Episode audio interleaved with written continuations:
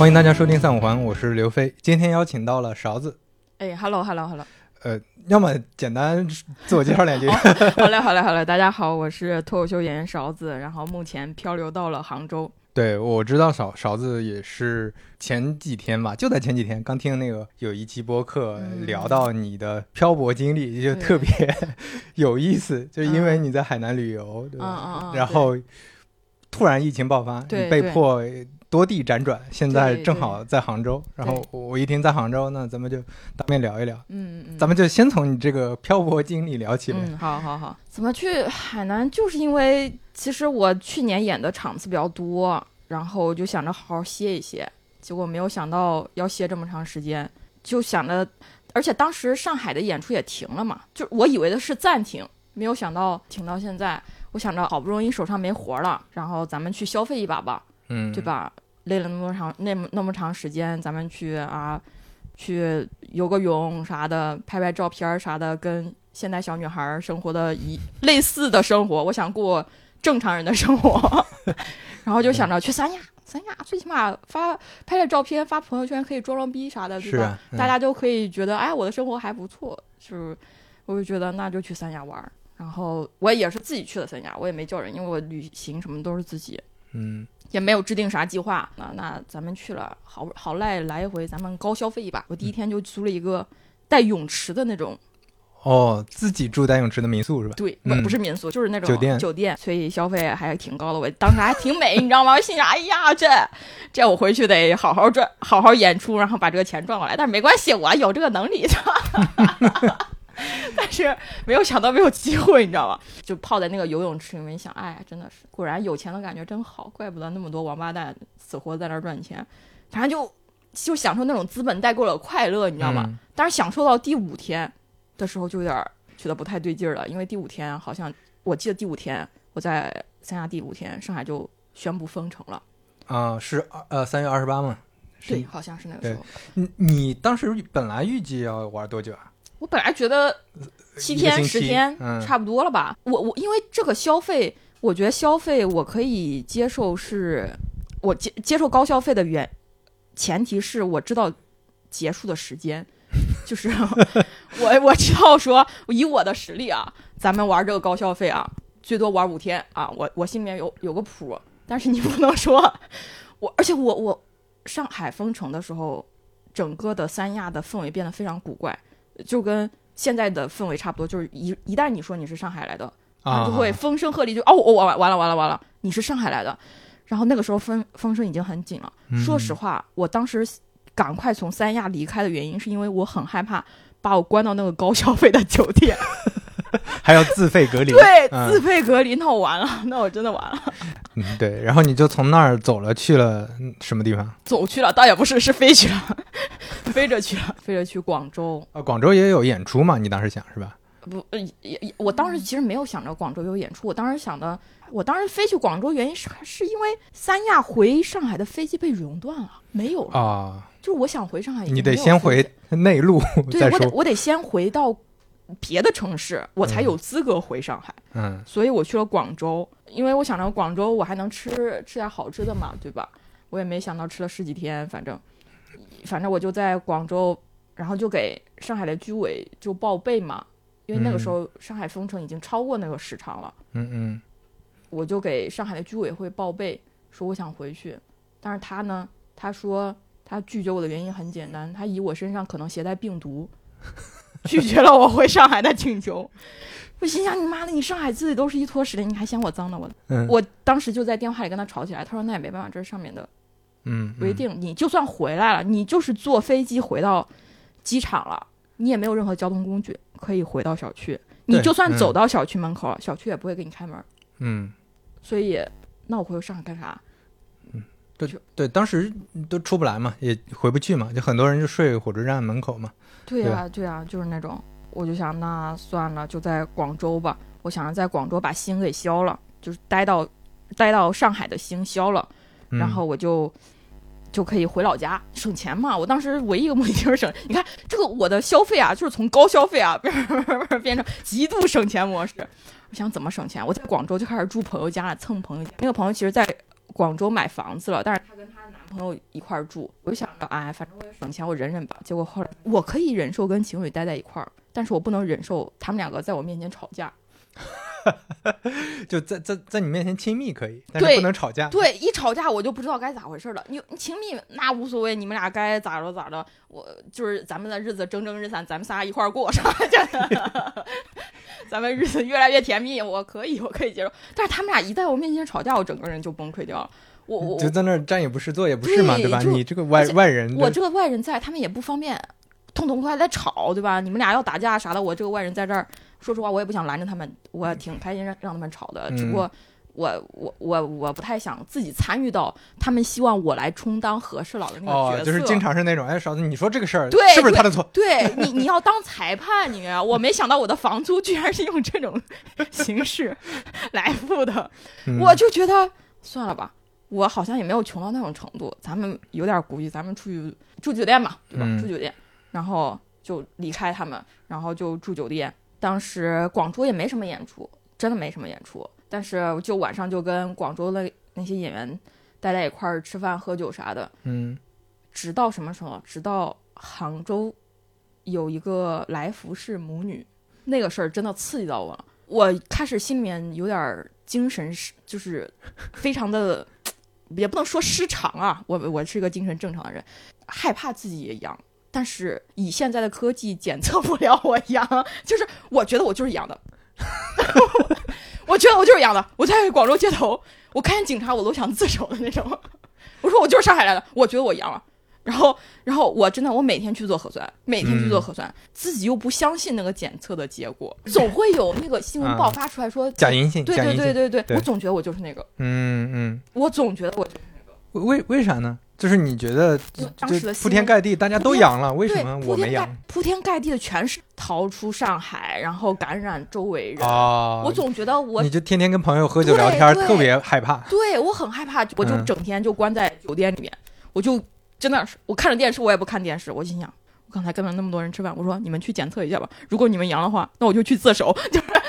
就整天在那儿自己吓唬自己。包括现在也是，我在杭州也是，我恨不得两天，现在两天做一次嘛。我、嗯我我我真的是必须每天都去做，嗯嗯，做到那个我离那个三院很近嘛。三院的人他说小姑娘，我们这是两天做一次，你别天天都来。我说我就是好这口，我说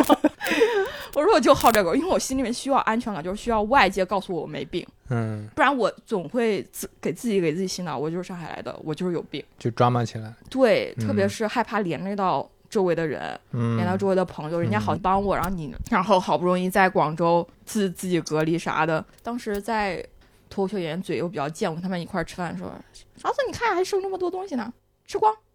上海人，你看这上海人他们都没有东西吃啊，你还不吃光？就是 就是，他就觉得他他们会开玩笑，嗯开玩笑说：“哎，你这叫享享大福了，你这上海出来的、嗯还能吃上啊？我们这广州茶餐厅啥的，但是确实好吃啊，确实好吃。但是我心里面很难受，嗯我就是觉得很难受，我也说不上来，我我就觉得，你你不该在这儿是吧？对就我就应应该大家回去一块儿，对我就应该回去受那个苦，受那个累。嗯我就觉得我太不是人了，太不是东西了，我怎么能就是莫名其妙的就出来呢？就是如果说我是主观逃出来，那是我在为自己的选择嗯负责，但是我这真的是莫名其妙的就被被冲着走了，就跟那个挤地铁嘛，你没想上去的，结果后面人推了你一把，你他妈就上去这一站了，我就是我就是上去这一站了。我我下也下不来，他不让我下。然后在广州好不容易待到上海的新调了，准备回老家，然后就跟老家报备嘛，啥现在啥都得报备。广州没有疫情的，所以呃，开封开封居委会啥的对我可热情了。他当时用、用河南话说嘛，说妮儿，你给外头受苦啦，开封欢迎你。然后我当时非常开心，因为我在外面漂泊半个多月了，嗯终于有地方愿意接收我。你想嗯十、几天了都，是终于可以省点钱回到家了。然后我说中中中中中中中，我马上回。你你没有起飞是吧？就上不了飞机了。嗯我上不了，我上不了飞机是因为啥呢？是因为居委会又给我打电话了，就是开放光入住贬义了。你同时不考虑考虑自己，你也想想恁爹妈呀？就就口风一变，你就回不去了呀。对，然后嗯他意思就是你别回，然后我说我硬要回，他说你硬要回的话，你就要自费隔离啥的，嗯，花一大笔钱。我想算了吧，我是真的，我对开封说实话也没那么大感情，然后就想着咱们开源节流嘛，既然嗯节流不行了，咱们就开源嘛，就赚钱嘛，嗯赚钱的也不怕花钱了，然后就开始查。我当时想去深圳、去成都、去杭州，就发现了好几个就流浪在外面的 脱口秀演员嘛。这是因为杭州演出还在继续是吧？嗯，比较难得的还在继续吗？还是我觉得是比较难得，因为感觉到我我一下杭州，虽然是从当当时当时其实是广州的疫情也挺严重的了，嗯只不过我不在那个疫情的重灾区，然后呃杭州查的也很严，但是他们会分类分批，然后让你居家隔离啥，我也按照要求居家隔离完，对我上回见 Storm，我也觉得很神奇，就是一个上海人怎么就他在成都待了很久，他是前一天封城前一天逃出去的，所以你你你到现在对未来也没啥预期是吧？就等呗，等上海，我不敢想，说实话我真的不敢想。嗯因为我想，如果一想，我心里面就很痛。虽然我跟上海真的半毛钱关系没有啊，人家我也不是上海人，然后也是外地打工仔，但是我跟我朋友聊过这个事情，就是我们去上海不不能说拼搏啊，建设这个城市啊，建设城市也闹不这，我们是拆毁城市的那种人，就是怎么说呢？去去去去赚钱吧，就维持生活，啊也是花了很很大的勇气去做这件事情，嗯因为都是小城市的嘛。然后你去一个大城市闯荡，你就觉得啊，你有美好的未来，然后你有光明的事业，然后你会认识到志同道合的朋友啥的。就是它是一个虚幻的一个东西，它也是非常脆弱的一个东西。你你以为它可以，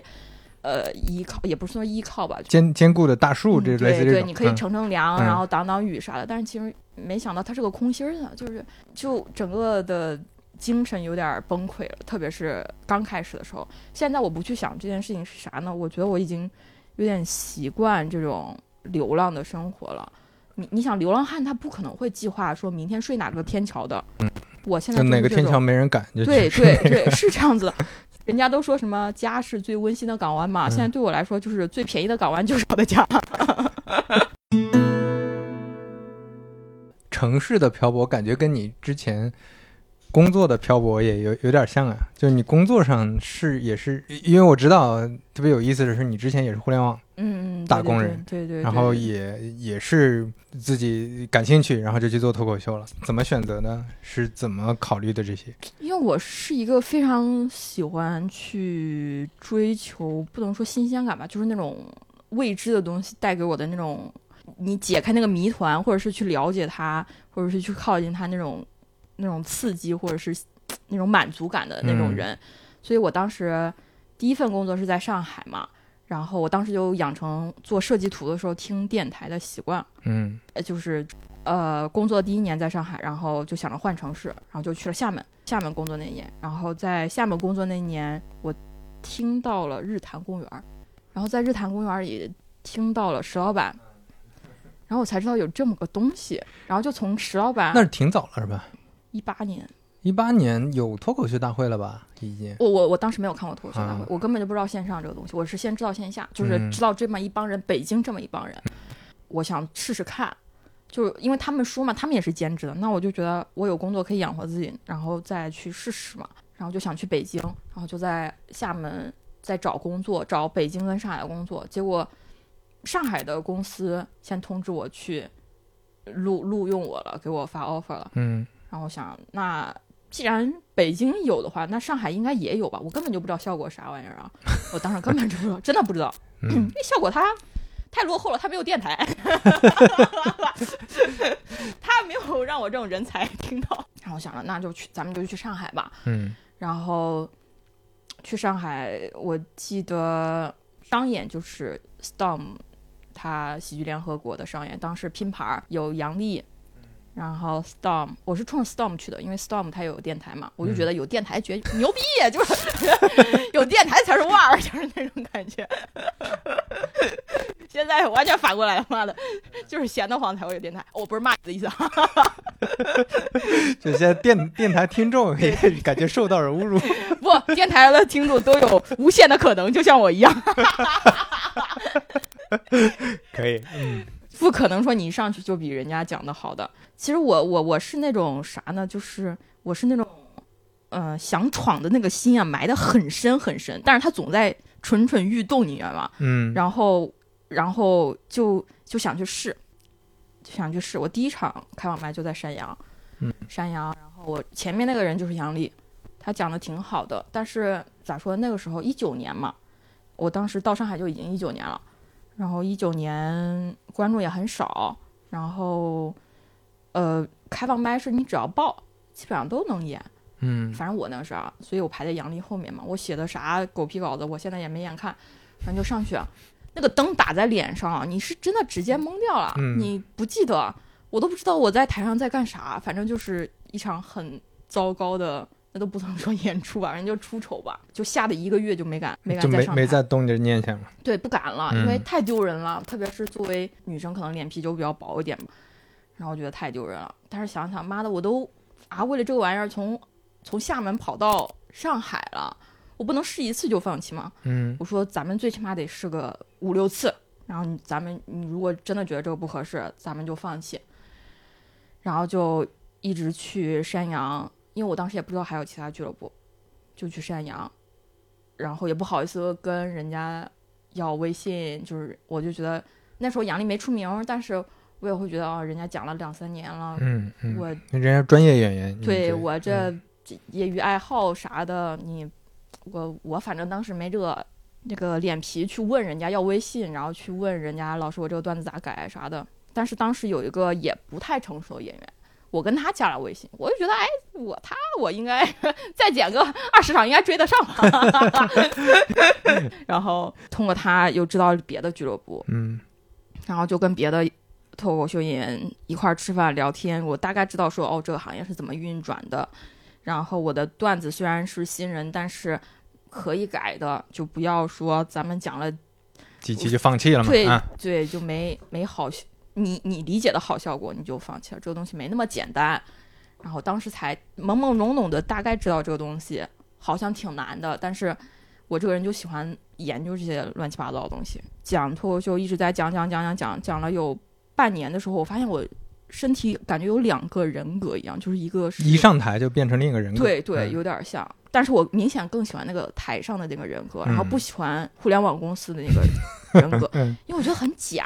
嗯，就是就反而互联网公司那个人格很假是吗？对很假。因为我这个人，我本来在互联网公司待的就不是那么的开心，不开心的原因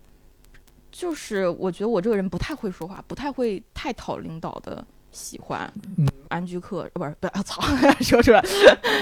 是有点有点儿大，有点儿大。然后反正他觉得他很大，他觉得他很成体系，但是在我人多了嘛，那就肯定需要上汇报呀、管理啊。然后我就我就觉得在这儿有一段时间，整个人情绪就很低，就是加班很严重。然后加班到十点之后，我必须要去厕所哭哭哭一段时间之后，我才可以出来。你你是做设计工作吗？对，就工作完成就行吗？是哪方面的压力呢？老是改稿还是怎么？汇报不是做方案的压力。不，你这个是联联联动的。比如说说，我做我的设计方案的时候，我总要想，如果我是我的老板的话，他会从哪个地方来挑我的毛病？那我是不是要做另外一个？那我做完这个方案的话，他会又从哪个地方？所以我的脑子里面总会回想他挑我毛病的声音，所以会对自己的设计稿越来越不自信，越来越不自信。然后我那个老板又是他只会说你的不好，他，不会正也不会表扬你，说所以你就长期自我怀疑。对，就比如说，你看我，呃，我觉得如果说啊，我如果下面有一个小朋友，他做了几个设计稿，那我会说他准备的挺挺充分的，然后对这件事情很用心。但是我那个老板他就是另辟蹊路，他说你既然做这么多设计稿你都不满意，为什么要拿给我看呢？就是这句话好建议也没毛病对对吧你也没法反驳。对，就是我我我也会觉得，哎，对呀、那我为啥要拿给他看呢？就觉得自己很蠢。对，就嗯你你付出了那么多时间和劳力，然后牺牲掉自己的社交，但是换回来就是一个完全的否定，嗯那你就会自我怀疑自己的价值嘛。然后在我们那我那个互联网公司的氛围也很差，因为大家都是在竞争的关系，它是没有什么合作的关系的。嗯嗯就是一到那种你也知道互联网的那种会上面，就是大家都在相互甩锅啥的，然后我就嗯觉得。干嘛挺没劲的，是吧？对呀、我恨不得下一次去跟开发或者产品聊天的时候都要录音的那种程度。我说你看，你看多少分多少秒的时候你说过这个东西的啊，是是你们的问题，就赖账说之前一个方案的问题对就会。而且我不敢不参加我的会，因为只要不参加，那你绝对所有的问题都是设计的问题。然后我就在疫情，当时二零二零年三月份吧，二月份那个疫情刚爆发最严重的时候，我就跟公司提离职，然后我就跟我那个领导说，我说我忍你很长时间了，我说我觉得你不适合当领导。也 PUA 起来了，感觉。对对 当时在离职的时候，你其实是已经在说脱口秀，呃，说脱口秀这方面有收入了，有稳定收没有没有。没有没有没有，我没有是吧当时就有一种自暴自弃的感觉，就是就反正不想干这个了对，就干什么再说。对，就是嗯咱们别给自己留后路。你留，你总觉得说我干着这个还能干那个，呃，我不至于说饿死，但是哪那么容易饿死？我大不了对吧？属于梅特斯邦文版衣服，反正就是你不可能饿死。咱们先把这个东西，就是不是自己的东西给扔掉，然后，再去找。我有一部分小小的积蓄，可以。我当时也是这样想，我想有一个 gap year，就是我这一年我就是不工作，就按照这一年不工作，我去我去试各种东西。所以后来去当了插画，就自由插画师。嗯然后，但是因为那段疫情嘛，之前我没有讲过脱口秀，然后半年之后才开始慢慢讲起来。是觉得做内容这个事儿，呃，脱口秀也是内容嘛。你要是状态，就像你刚才说，天天要跑到厕所哭这种状态，你也写不了好内容啊，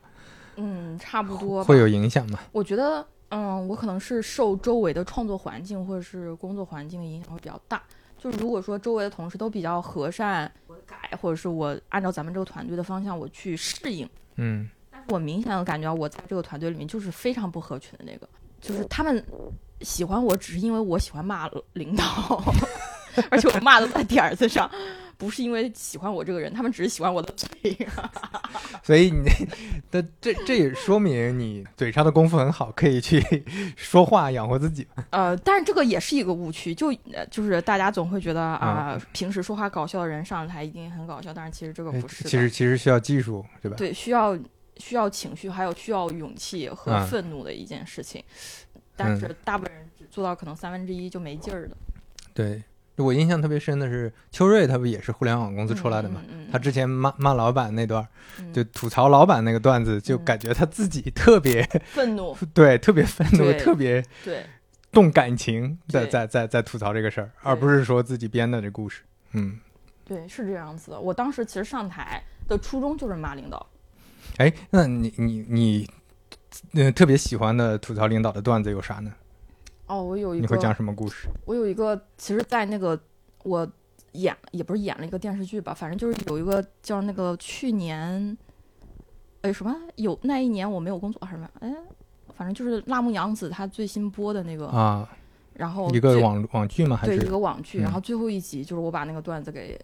我我就是你你提供的素材，相当于不是，就是我在台上讲的，然后他他们录进去了，我就等于是把这个段子我就不要了，我就放在线上了，因为讲的时间太长了，而且嗯其实那个段子没讲完，嗯是有一个我真事儿是这个样子，就是我嗯当时不是直系领导，是另外一个部门的领导，他来看脱口秀，嗯，我那场就在，但是我、嗯我从来没有跟公司人说我在讲呃脱口秀，他是碰巧是吗？碰巧嗯，然后你就吐槽他他了。我没有，啊吐他旁边嗯还有个女同事，啊。但是呢，他们两个都已婚。嗯。然后又手牵手，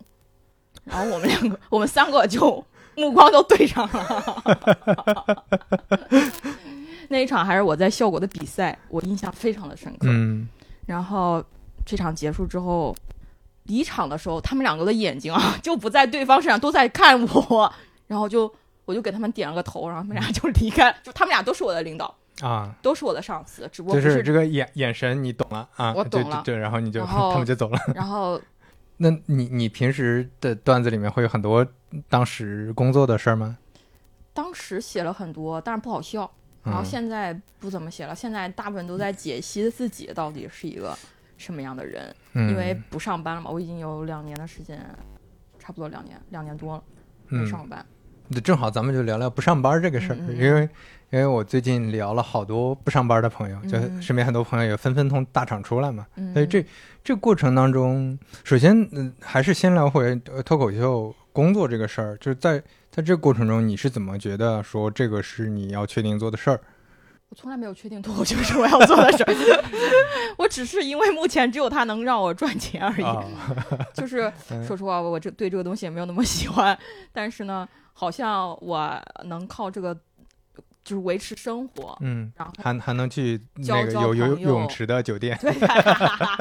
对，然后交交朋友，然后通过呃脱口秀能认识一些比较真诚的人，嗯。我觉得嗯挺幸福。就就是你你呃怎么说呢？就它不是一个什么就所谓的终终生职业，或者你有什么职业理想，而是你你你你你更围绕着生活嘛。就它能跟让你生活更好，那你就就，现在做它嘛而而且我我是喜欢记录生活的人，其实脱口秀它是算嗯是帮我记录了，用一种方式帮我记录了嘛，我就觉得还挺好的，还能帮我赚点钱，我觉得挺好的。而且你能自己在思考生活，对吧？思考而且其实即便是不做脱口秀的时候，我也喜欢研究怎么让大家开心，就是怎么逗，怎么怎么跟别人说我这个经历，然后比较好笑的经历，然后再给在饭桌上，然后拿出来跟大家秀一段儿。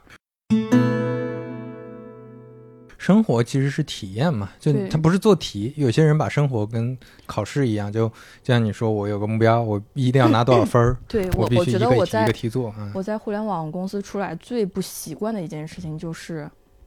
我总觉得所有的事情都是有对错之分的。嗯然后我只要有一个选择做错了，那我的人生就毁了。嗯我总觉得有这种事情，但是脱口秀的舞台告诉我是，你可以错无数次，嗯嗯你可能就是不会对，就这件事情你就是不会对，就可能跟这个段子一样，你怎么改它就是个坏的，那你就要扔掉，就这个东西你就换个段子嘛对，你就换个东西，换条路走，嗯这没啥，你也就是浪费点时间，但是时间就是用来浪费的呀。你你总可以找到一个你写得完的段子，或者是你走得下去的路的。我觉得这个就是脱口秀舞台跟互联网公司给我最大的一个就理念上的一个对颠覆。对对，因为在互联网公司你只是一个小螺丝钉嘛，嗯，然后你必须得拧对嘛。对你必须得拧对，不然人家会觉得你那你要你有啥用呀，对吧？还会有嗯人检查或者怎么样，然后别的线路短短路会说你拧的不对什么的，那你就会自责。但是其实也不是，咱们出来之后还有别的很多的路在可以走可以选的嘛。嗯，这个是这两年我想通的，跟互联网公司非常不一样的东西。那你后面的嗯职业发展，或者说怎么呃做什么事情，会有预设吗？嗯，也就打工是肯定不会打工了，是吧？不会打工了，绝对不会打工了。我不肯定不会打工了。我觉得我打工是对那个公司领导的折磨，就这样，我真的太喜欢骂领导，而且我必须让他听到，哦，我就是那种不尊重人的人，我必须当着他的面说他性格有问题，就是那种 非常认真诚恳的跟他说你这个人有问题。我当时同事第一次听到我跟领导对话的时候惊呆了，但我也不知道为啥，就想说，不说我就难受。然后领导也很莫名其妙，你想嘛，对吧？我比他年纪那么轻，说他不适合当领导。所以感觉你这个这个劲儿说脱口秀还挺适合的。对我，即便是在脱口秀演员里，也算是性格很冲的那种。脱口秀演员性格分很多种嘛，嗯大部分人我都觉得是比较柔和的，对，他们是他只是在台上可能会，对他们可能是那个冲突是他们刻意去演化的，嗯他们的真实的人格是非常友善的，可能有一点阴暗，但是大部分是 不会去嗯主动跟人挑起事端的那种人。啊但是是我不是，我每次都是主动去跟人家干架的那种人，嗯就是只要我不爽，我就一定要说那种，就其实算是脱口秀演员里面的少数了，因为这这种人一般很容易得罪人嘛。嗯，但其实这个这个职业或者说这个这个圈子，它能容纳你、接纳你嘛？就是跟跟在大公司不一样，在大公司是不可能允允许这种人存在对的但是你这个你不喜欢就不喜欢，对吧？我不喜欢这个厂牌，那不跟他合作就行了。对对对是的，就是因为这个我们脱口秀圈子啊，大部分人都是怪人，就是他可嗯能这个地方不怪，但是那个地方怪，然后他这个地方不怪，但是那个地方怪，呃，所以我这个可以混在里面，就是对对奇怪了，对，哦，这个女的她事儿挺多，然后不太好惹，就喜欢骂人，就可能是有这种印象。但是在就是互联网公司里面，那你就大家得妙是一个模子，对呀、对呀、你你你你为什么要去攻击你的同事呢？嗯什么的，就因为我不爽，我就攻击他。所以我每次骂完我领导，我都觉得很 有点内疚，但是我觉得活该。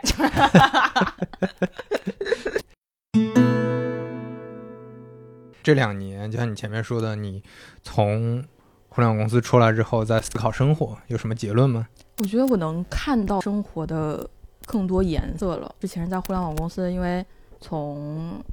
上班到下到加班到下班，不跟不怎么跟外界接触，然后也嗯看不到外面，就是看也是从那个写字楼看外面。然后，但是现在不一样，现在我特别喜欢走在那个树林里面，然后去看，然后去观察每一棵树，然后每一片叶子，它们都是颜色不一样的，它们的形状都不一样的，它们落下来的时间也是不一样的。我都会觉得哦，就是每个人的成长的时间和速度也不一样的，我不要那么急，就慢慢来，就不是说那种机械化的产出，就像互联网公司，你必须是齐头并进的，然后不能缺胳膊少腿的那种感觉。我觉得像这种自然的生长状态可能会更适合我一点点。嗯，对你，你，我就感觉，如果是我前同事们，大家在那个看看这些地方的时候，可能就会说这个地方房价多少钱啊，哦 对吧？哦，我我没有，我现在特别喜欢，嗯特别喜欢就是坐在我住的这个地方附近看人钓鱼。然后我特别喜欢在那，因为我喜欢从我这儿走路到西湖，然后西湖大道有个老头儿，他们在那儿吹萨克斯，我觉得太浪漫了，就是啊，老年人还在那么爱装逼，不是，我就觉得 很舒服，很惬意，你明白吧？就是老年他们到老年了，然后还朋克那种哦乐队的那种感觉，对，而不是在那个村口聊国家国国际大事，是吧乌克兰怎么了？最近那种就很没意思。就有兴趣爱好啥的，然后。嗯，我就觉得我将来老了，我也要当这种人，就哪怕不吹萨克斯啊，也当个那种甜美的小老头儿，呃，不是小老太太什么的，反正就是别在村口跟人家对着骂啊啥的。是，嗯包括我很喜欢杭州也是，我觉得在杭州大部分人他是有生活的，嗯，因为我没怎么去杭州的互联网公司啊。我在杭杭州西湖转悠的时候，我发现杭州人这个是好事啊，特别喜欢谈恋爱。嗯就是各个年龄段都有。嗯在上海，他只有那种中学、大学，还有直接就就直接跳到头发花白的老太太了。我的观察可能不太准确，但是我我我是觉得大家好像更愿意跟人建立关系，嗯而且那种关系是比较平和和舒展的关系。因为我一就一直坐在西湖，我就看各个真的是各个年龄段谈恋爱都有，从少年、大学，然后年轻人、中年人，然后老年人都有，但是上海只有老年人和小就是中小孩子，对嗯小孩子，大人都在忙着赚钱，因为节奏太快了嘛，嗯就很喜欢。我觉得这个才是人生活应该有的正常的状态才对。然后我昨天去去跟网易的一个朋友聊了聊，就是他的生活状态。但是他说，因为他也是从上海跑到网易这边的嘛，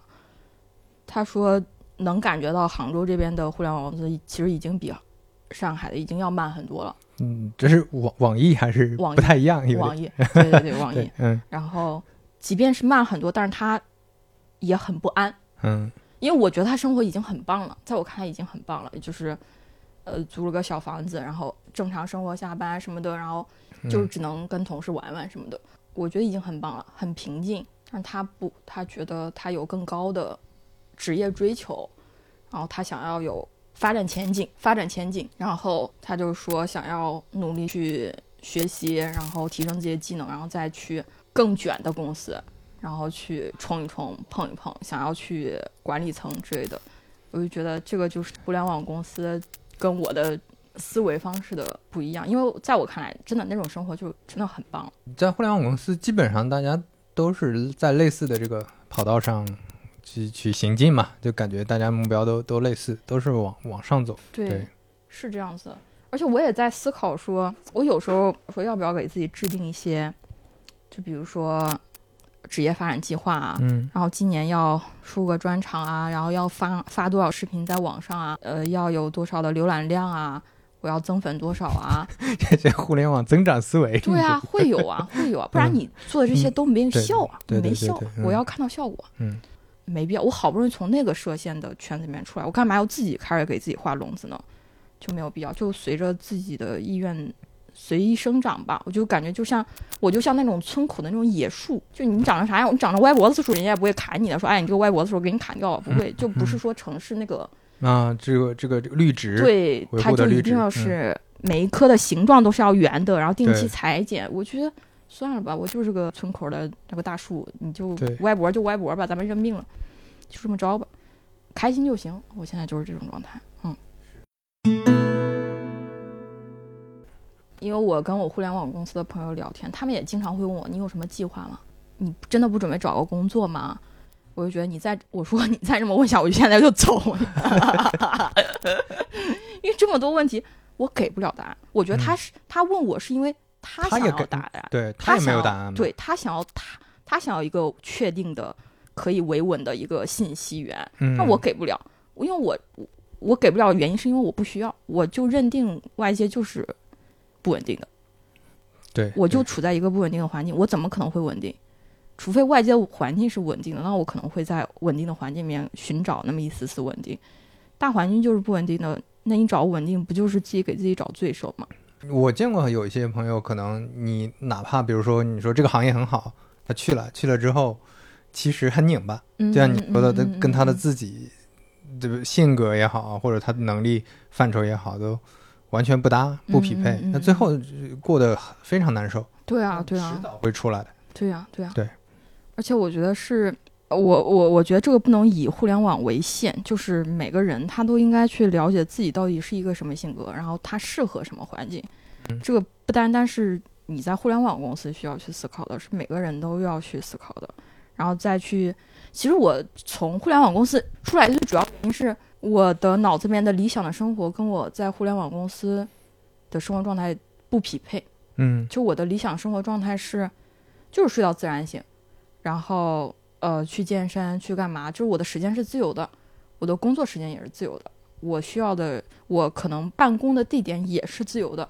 我不要朝九晚五的去打卡上班，嗯、其他的我都可以接受，就比如说熬夜加班，就是你自己在家办公，然后写不出来什么的，我觉得现在都可以接受，因为这就是我追求的生活状态。嗯嗯所以那代价我也愿意接受嘛，嗯，就不稳定嘛。就你想清楚自己到底要啥，然后以及说成本和代价是啥你在这这两年过程中，你前面也说你觉得现在的生活挺惊喜的，有没有什么具体的？你觉得哎，这这个是之前打工无论如何都带不来的，除了这种生活状态，还有什么其他的事儿？我之前是坐在电脑面前听你电台的人，怎么两年前吧，对吧？嗯两年，那两年前怎么会想到说我会跟你录电台呢？嗯，这个东西离我很远的，嗯就哪怕不是社会身身份地位上的悬殊，是信息源或者是我们距之间的距离或者怎么样，我们都相互不认识，这个就很就这些意外和惊喜都挺有意思的。对啊，很有意思啊，这很有意思。你太多不可能了，就是脱口秀带给我的，或者是自己带给自己的，你怎么会想到跟呃所谓明星一起吃饭什么乱七八糟交朋友啥？不可能啊！你就是个小打工的，你咋可能跟人家明星一块儿吃饭？对吧？嗯，但是现在都有啊，所以就我现在也不太会去想，所以就不要把自己的天花板设的那么低。我的感觉是，所以你会感觉你跟之前在互联网公司的同事和你现在的做脱口秀的这些朋友是还是有挺大区别的。对，因为更真诚。我不是说，我不是说互联网都假，嗯嗯，而是在那个环境下嘛，大家只能那么去搜索嘛。嗯，对，而且我觉得真诚是一个需要不停锻炼的能力。然后在互联网环境里面，你就是需要包装自己，包装自己的话术也好，或者自己的形象也好。大部分，嗯，他不是说不想真诚，只是在那个大环境里面，他没办法做到我需要的那种真诚程度，所以跟他们沟通起来就会比较的难和累。然后，但是在在脱口秀的圈子里面，就是大家就是靠真诚吃饭的，就是就是我也是最近才想明白的，就是在舞台上，嗯、看着好像是我们是在靠搞笑生活的，但是其实是在靠真诚生活的。嗯就是观众只会喜欢那种更真诚的演员，真诚就会好笑，但是好笑不一定真诚，嗯嗯，是完全也不是完全不同吧，就是两个不同的逻辑。对，因为呃，有些人会感觉像脱口秀演员在台上讲的很多是编的段子嘛，哦，那段子倒是编的，但是我觉得这里面的情绪得是对的，对对对，对，就你代表的其实是你对这个世界的一些不理解对或者一些矛盾对的对观察嗯，这个得是得是真诚的。你如果说这个是根据一些啊、写段子的技巧。是吧？谐音梗那种这个编出来的东西，那可能就是让人觉得没那么真诚。就他只是一个在在讲讲笑话的人，，那就是一个行活儿，就是嗯个行活，其实很快，写的很快。嗯那那你是谁呢？你的段子其实是不过你的，在我看来就是不太好的段子。然后，嗯当然我也有这个问题啊，我现在也在改，然后一直在加自己的视角，加自己的感受，也是这个样子。就是，那就跟刚开始讲的时候是完全不同的状态啊。刚开始讲你就讲哎笑话嘛，谁不会讲呀？包括我现在跟我现在其实不太喜欢跟别人主动说我是脱口秀演员，嗯因为这样子大家会对你有很高的预期，总觉得你应该啊，你应该时时刻刻好笑，主要是对，嗯特别是他们还会说啊，我也没感觉你有多好笑。哎呀，你又没给我钱，我给你搞笑啥呢？你在那想啥呢？所以我就不不想说，不想说自己是脱口秀演员，我就会说自己啊，就是个写写东西的，然后靠写写东西赚点钱啥的。然后包括特别是跟一些男的，他们就面对面吃饭的时候，他们不知道我真实职业，会卖弄一些小幽默，你明白？那有的小幽默就他妈是我自己写的，我天哪，就贼尴尬，我就哈哈哈哈。但是他知道，他不知道我笑的根本就不是他，笑的是自己。呃，我离开互联网了之后，但是还会偶尔跟之前互联网的几个朋友聊天什么的，发现真的是完全不一样。就之前可能我还可以愿意去主动接近他们，去理解他们的世界、他们的难受的点，但是现在是完全不乐意了，因为我感觉来来回回就是那些苦恼，但是就不愿意去尝试别的途径去解决，嗯。然后思维方式也有一点点有一点点固化，有一点点固化，然后个就是我不是说有高有低的那种啊，我是觉得就是两个不同的不同的世界了，然后这两个世界可能运转的逻辑也不是那么的像。嗯，所以到后来就是慢慢的会越来越远，越来越远，到到最后就不太联系了嘛。你刚才说到这个，我就想起，其实呃，很多人对那种看起来好像门槛很低的东西就有不了解嘛。嗯，你比如做嗯内容，我认识的一些自媒体的朋友，就写公众号也好啊，或者做 B 站视频，或者现在做播客，都会遇到身边的很多人觉得啊，这这这是什么难的，对吧？不就是你搞个话筒，搞个录音笔，两个人聊聊天嘛？对对对对，就看起来，因为这种东西就是让你看起来觉得很简单，对他觉得你这个成本很低，对。低到他不需要尊重你，对，尊重你的成果，然后他觉得你的成功或者成就是偶然的，呃，对，放他他也，是。那你说你这种跟他就没得聊呀，除非他经历过，那你会感觉你在做脱口秀上就也是会有那种卷的时候吧？我觉得我那个有之前有一段时间会在社交上面有点卷，就是我们这个圈子其实是，特别是邀约演出什么的，可能会说哦，你跟谁谁关系好，你跟他们混圈子，嗯，然后那你的机会就会多，嗯然后那大家可能会更喜欢你，更看到你。在我看来，这个也是卷的一种方式吧。我之前有试过加入，但是后来发现自己实在是太难受了。你看我坐在那个桌子上跟傻子似的，大家都在哎呀，我跟你说谁谁谁，就是聊八卦嘛。但是我又不喜欢参与这个，就跟真的跟大傻子一样。我发现这个卷法不适合我，嗯，没办法，咱们不适合不适合玩这种游戏，那就退出嘛。嗯嗯我其实也很想加入，我觉得，我觉得也很想试，但是不行，咱们就不是 这块料。我觉得能有这种 social 圈子也是一种能力，也是一种方式，挺好。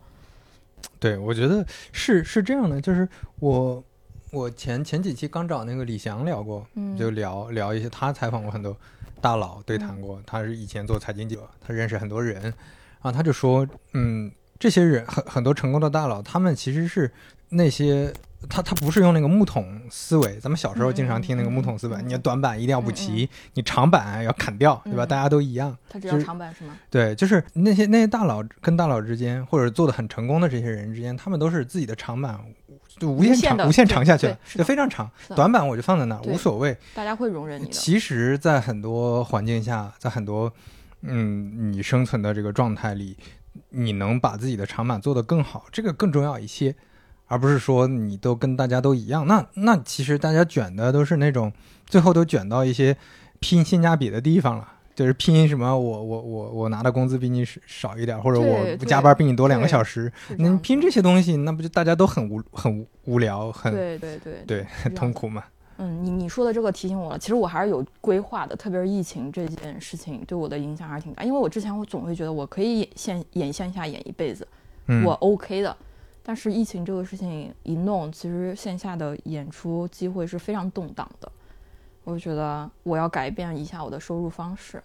我要试试给别人写稿子，嗯，对，我要试试别的收入结构，这样子可能就是鸡蛋不要放在一个篮子里面，对对我可能会更安全一点。对，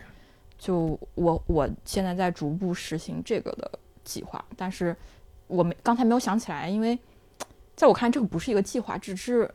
我这是一个调整嘛，就你遇到一个事情就对。一个一个突发的事件，然后让我对自己的收入结构有有逐步的调整，而且我会觉得我之后可能会对线下的演出部分更加少。对，我觉得这是挺好的，就是很多时候我们没法做特别长期的规划啊、甚至你为了那个规划前期付出了太多东西，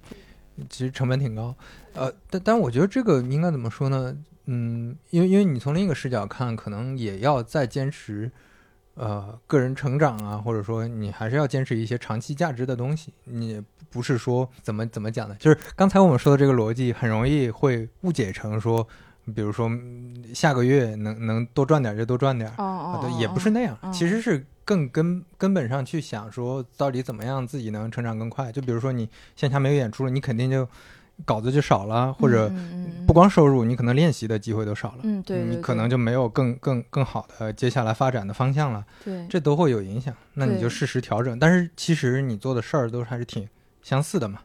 差不多，但是我觉得我要多，我就劝年轻人多试试多错错嘛。我感觉我也应该也多试试多错一错，然后就想把自己的一些东西，它可能不是段子，但是就拍成小视频啊，发到网上啊，然后记录生活也好，或者是当做自己的素材库也好，就记录一下，然后发在网上，有效果就有效果，没效果咱们就无所谓嘛，反正也能错，就多试试，不要怕丢人。我之前。又想到一个，感觉嗯离开互联网公司，我发现我这个人很大的问题就就是我起得很高，是嗯我总觉、啊我总觉得自己不能丢人，嗯我总觉得面子很重要，但是离开互联网公司之后，到了脱口秀这个圈子，我才发现面子是最不值钱的东西，而且是最阻挠我走向我理想的地方的一个东西。嗯就是那个面子是总觉得大家都在关注我，然后嗯总觉得我做错一件事情大家都会知道，但其实没有，大家都不知道你是谁，咋可能会嘲笑你，或者是你要跟你说啊，那个勺子最近发了个短视频啊，播放量两连五个都没有，就是大家不会不会讨论这件事情，大家根本就不会关注到说你的账号啊啥的，就别给自己加那么多戏。啊，就是你一个嘛，就是你自己别对真太把自己当回事儿，对对对，是这就样。没没有那么对对，所所以这这个也是你前面说试错背后一个挺重要的心态。哦你试错的时候自己很拧巴，说我每件事儿都得完美，对吧？我上台，我第一次我就得炸场，对吧？第二次我就得什么被被什么邀请商演，那你你奔着这个念头，你啥都做不成，感觉，是这样子，是这样子。这个时代，哪怕说但现现在大家看衰了很多事情。嗯但我觉得这个看衰还是基于对比来的嘛。就之前有嗯很多人，就不管是赚了大钱还是取得很大成功，就觉得，嗯，人人都应该这样，但不一定嘛。但是其实是一个好，我我觉得对，从刚才我说的这个视角来说，是一个好的时代，就是你有机会去能尝试自己的事，不像以前一样，你是个工人，对吧？你焊接的时候真的焊错一个东西，你这辈子就完了，哦，对 对吧？对对对，你你你是工人身份，工人家庭，对吧？你我觉得错的人很多，嗯。那就更无所谓了。对就大家都错嘛，那无所谓了。如果说只有我错，那我可能会觉得丢人。但是大家都在错，对吧？又被这个裁员，那个也被裁员，这个也被裁员，啊他找不到工作，然后我也没演出，这挺好的，大家都一塌糊涂，都是垃圾，我觉得挺开心的。哎呀，就是你别跟我说你这个时候突然赚了一百万，哇，那我不想听了，我不想听，我就想听你们被裁员的故事，我现在心里听着舒坦。大家都不好啊，这个嗯都不好，那你有啥心理负担呢？对吧？嗯如果说只有你自己不好，那咱们心里可能会有点儿难受。对，都不好，都不好，那就放轻松来了，嗯还能差到哪儿去呢？对吧？而且你你会不会感觉，因为你两年前离职的时候，那个时候互联网还没有很很差嘛，但是现在会不会身边朋友觉得你反而挺羡慕你的他们一直都很羡慕，觉得我很潇洒。啊？但是就像我说的，他们不知道我的成本本和代，价嘛，我也懒得说那么多，因为他们没有出来过，就是没有业过。因为我觉得自由职业跟上班还是差很多很多的。嗯懒得说，而且我觉得大部分人吧，他们最羡最擅长的事情就是羡慕别人的生活，就是最羡慕这个人，又羡慕这个人。他们不只羡慕我，羡慕我，嗯对吧？他们可能也羡慕你，羡慕别的。哎呀，嗯他们什么有播客，他有什么有名儿，他什么有钱，就我上班儿。那嗯嗯嗯，那你说我跟他说这么多干啥呢？是他不知道自己的价值，那我干嘛要跟他说那么多？嗯嗯嗯，你自己是不是认认知和认可自己的价值嘛？对啊，对吧？你你去羡慕，只羡慕别人这这个光，鲜亮丽的部分，那他有多累，捡东西有多累，你不知道。嗯他去嗯选材有多累，你也不知道，你就羡慕他点击量、他的播放量，那你这不扯淡的吗？你就想要好的，我觉得就是很小朋友，但是这种小朋友思维在很多的成年人或者是年纪更大的是人是，太频繁出现了。咱们今天聊的时间差不多了，嗯那祝你后面更顺利呗。嗯好嘞，好嘞，好嘞，好好嘞，那今天就聊到这儿，拜拜。嗯，拜拜，拜拜。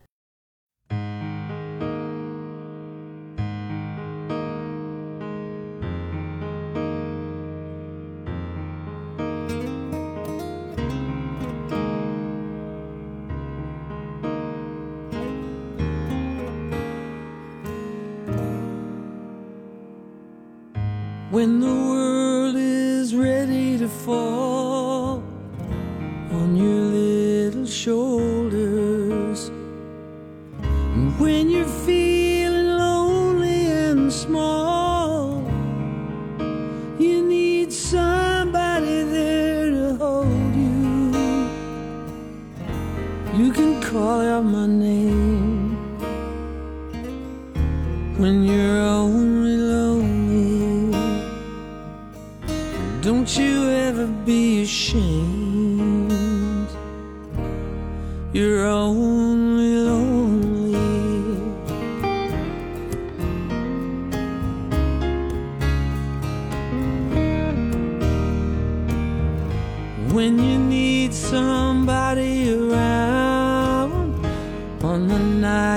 try you,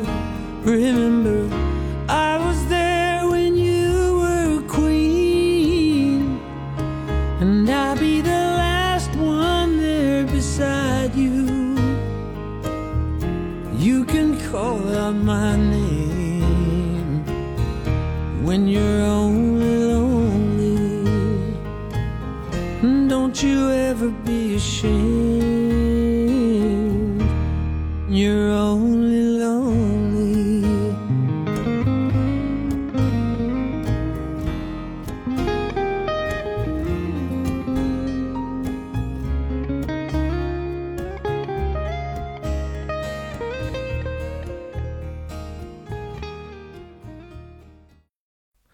欢迎在小宇宙、苹果 Podcast 订阅和收听三五环，也欢迎在评论区留言交流。如果喜欢三五环的话，也恳请能在苹果 Podcast、Spotify 或者喜马拉雅留下你的宝贵好评。下期再见。